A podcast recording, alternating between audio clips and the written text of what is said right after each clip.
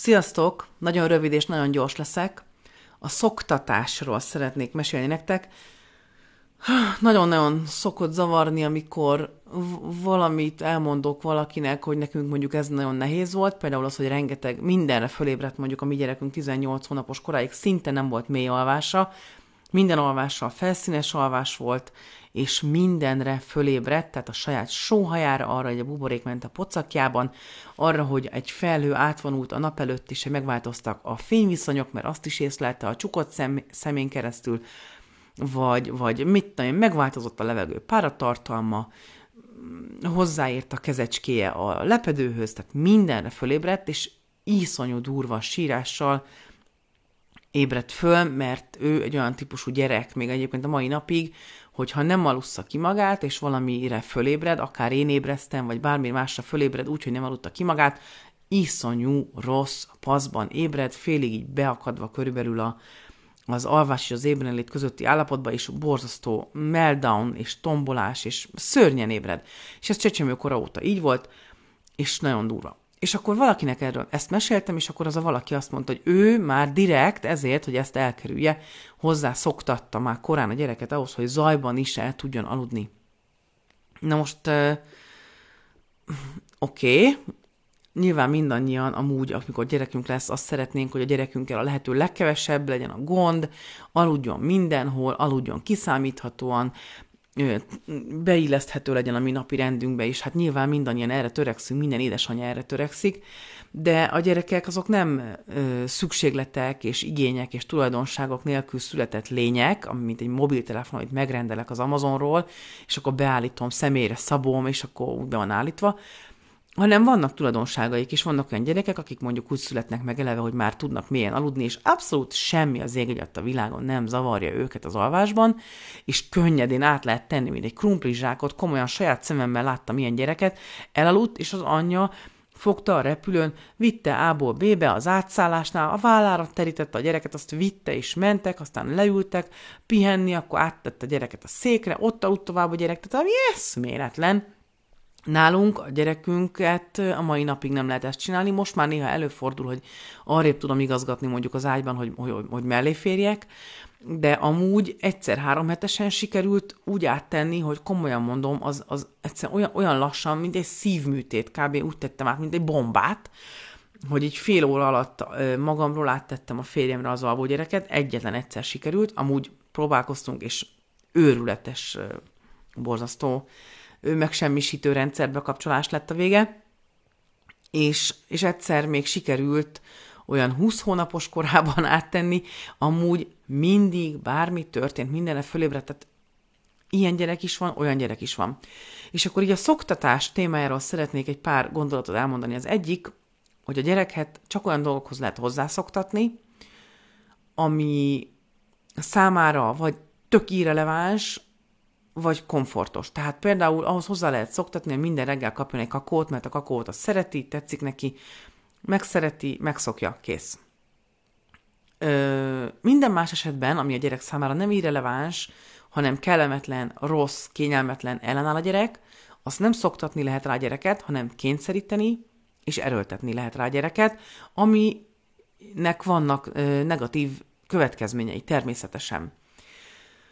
Tehát hogyha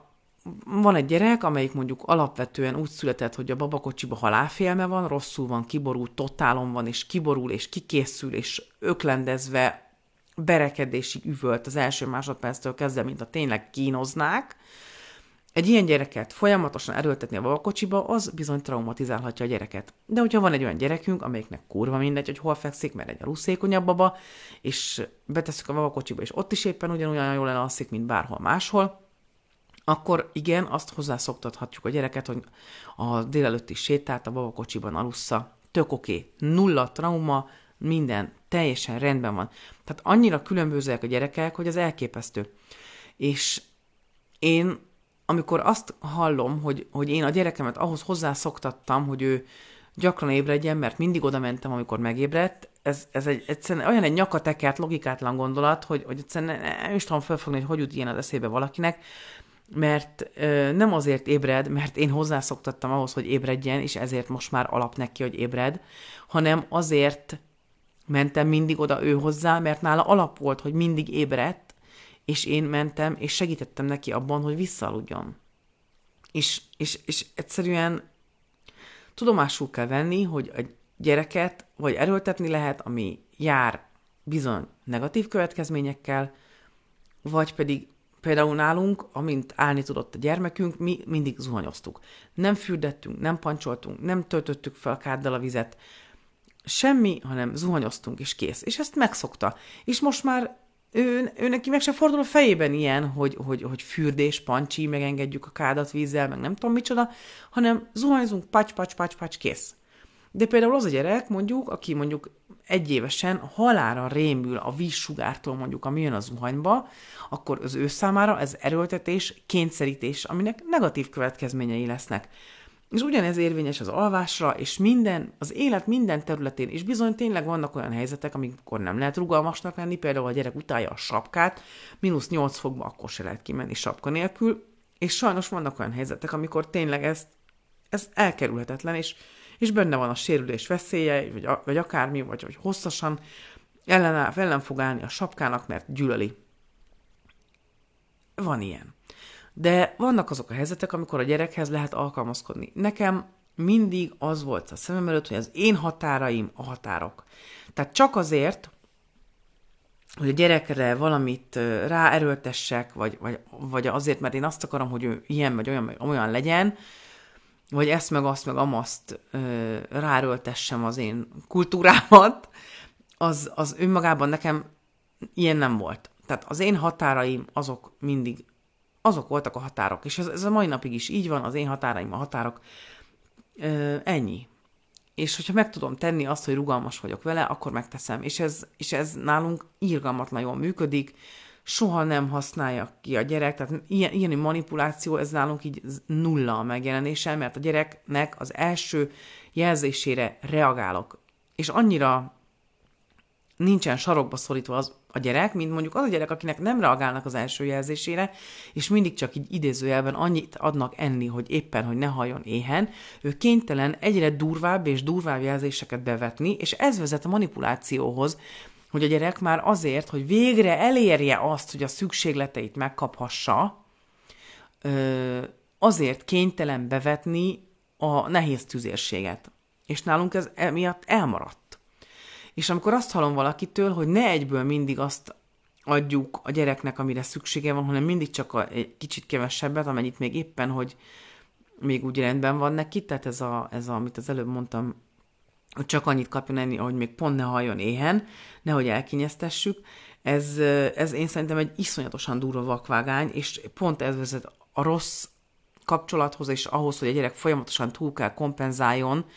ahhoz, hogy megszerezze azokat, amire neki szüksége van. És én annak az, állá, az, az az állásponton vagyok, hogy mindig a maximumot kell, a tőlem telhető, tehát az én határaim a határok, a tőlem telhető maximumot adom a gyereknek minden egyes érzelmi és biológiai és fizikai szükségletére. Tehát legyen az ölelés, szeretet, elfogadás, vagy megértés, vagy komolyan venni az ő nehézségeit, vagy testkontaktus igény, vagy bármi, mert azt gondolom, hogy azzal, hogyha ezeket nem adom meg, és nem adom a maximumot, ami tőlem telik ezekre a szükségletekre, akkor alakul ki egy olyan ferde egyensúly, hogy a gyerek valamivel kompenzálni akar. És az vezet az elkényeztetéshez, amikor én már kompenzálni akarok. Nem tudok ott lenni melletted érzelmileg, nem akarom, hogy veled kelljen foglalkoznom. Megveszem neki a drága játékot, igen, akkor nézhetsz tévét, tévét, igen, akkor ehetsz csokit reggelire, stb. És ez, amikor én nem azt adom meg, amire neki szüksége van, hanem valamivel próbálom kompenzálni, vagy pótolni, vezet oda, hogy a gyerek élete egy nagy pótcselekvés lesz, és egy nagy kompenzálás lesz a felnőtt életében, úgyhogy, úgyhogy én annak vagyok az álláspontján,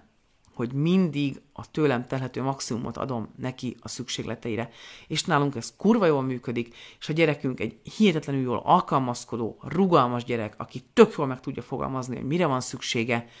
és nagyon empatikus, nagyon megértő, mert ezt is megtanulta tőlünk, hogy, hogy,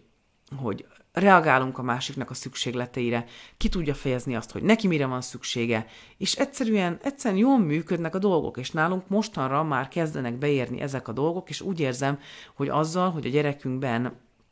nem keletkeztek kurva nagy hiányok, most nyilván nem tudok mindig helytállni, meg nekem is van rossz, ö, rossz napom, és, és tele vagyok, és nem tudok mindig ott lenni érzelmileg, ez nyilvánvaló, de remélem, hogy ezt nem kell minden alkalommal elmondani, hogyha valamit csinálok, akkor az nem azt jelenti, hogy tökéletesen csinálom. De az esetek nagy részében törekszem arra, hogy ezt megadjam neki, és látszódik, hogy annyira föl van töltve bizalommal, önbizalommal, bátorsággal, nagyon jól meg tud birkózni konfliktus helyzetekben, az élet nehézségeit és csapásait tök jól fogadja, tehát egyszerűen olyan szintű rugalmasság és alkalmazkodó készség alakult ki benne azáltal, hogy én rugalmas voltam, és én alkalmazkodtam ő hozzá, hogy elképesztő, és én azt tapasztalom, hogy az ő korosztályában a gyerekek így három-három és fél éves kor körül tombol a dac, és tényleg minden durva ellenállás van. Nálunk meg ez lecsengett, vagy most is zajlik, viszonylag egy ilyen szelidebb formában, tök kezelhető formában, nincsen összeomlás, nincsen tombolás, vagy legalábbis nagyon-nagyon elvétve, tehát maximum havonta egyszer, ha ilyen előfordul, és full jól együtt tudunk működni, és egyenrangúak vagyunk. Persze nyilván mi hozzuk a döntéseket a férjemmel, és mi vagyunk a felelősek minden egyes döntésért, nem a gyerekünk, de nálunk ez olyan primán működik, és én abszolút annak vagyok a híve, hogy a gyereknek mindig a maximumot adjuk az érzelmi és biológiai szükségletekre a saját határainkig, tehát ameddig csak mi tőlünk telik. Úgyhogy ennyi. Na, ezt akartam elmondani, remélem, hogy ez így öm, egy picit más világ, megvilágításba helyezte a sok-sok tanácsadó, aki azt mondja, hogy ne a maximumot, mindig a legkevesebbet, hogyha izé próbálkozunk szépen lassan, nézzük, hogy mik a határai, meg nem tudom micsoda, én szerintem ez, ez nem vezet jóra. Tehát ez vezet én szerintem abba az irányba, hogy a gyerek minden áron valahogyan